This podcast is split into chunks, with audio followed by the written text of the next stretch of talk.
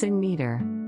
The current times we live in is filled with so much chaos, confusion, uncertainty, et cetera. What used to be right is wrong, and what was once wrong is right, Second Timothy three one to four. Consequently, how will we know if our behaviors are unacceptable? Answer: conviction by the Holy Spirit. Conviction seems like a very harsh word. I mean, who wants to, A, be prompted they are doing something wrong, then, B, corrected for their behaviors? As adults, we find it rather challenging to be chastised, or is it just me?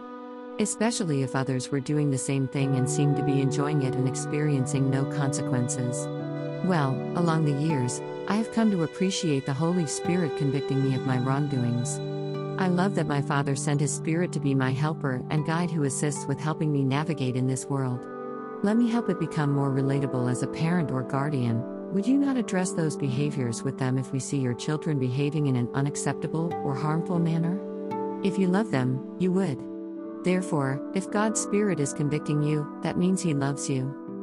Not only does feeling convicted display His love for you, but it also provides evidence that your connection to Him is close, and the lines are clear.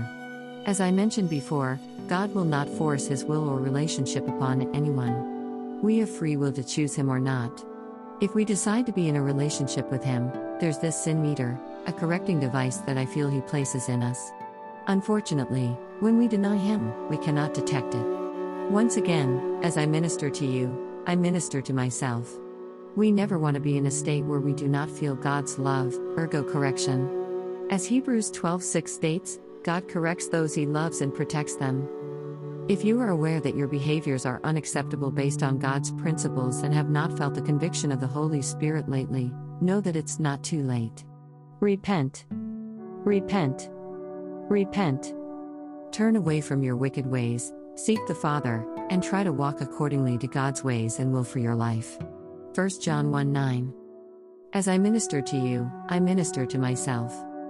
After much reflection, if you find yourself being convicted or want to surrender to Christ, repent.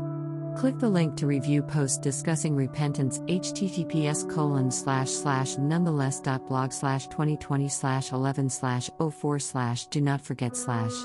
Our Father is loving and forgives those who come to Him with a repentance heart. Keep in mind, repenting is not just words, it is a mind reset.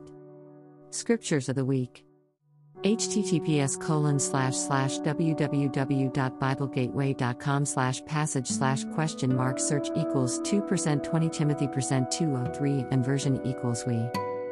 https colon slash slash biblehub.com slash hebrews slash 12 to 6.htm https colon slash slash www.billcoachman.com slash verse list slash verse five ninety-six dot h t m l. Praise Song of the Week. Holy Spirit, lyrics, Jesus Culture, Kim Walker-Smith.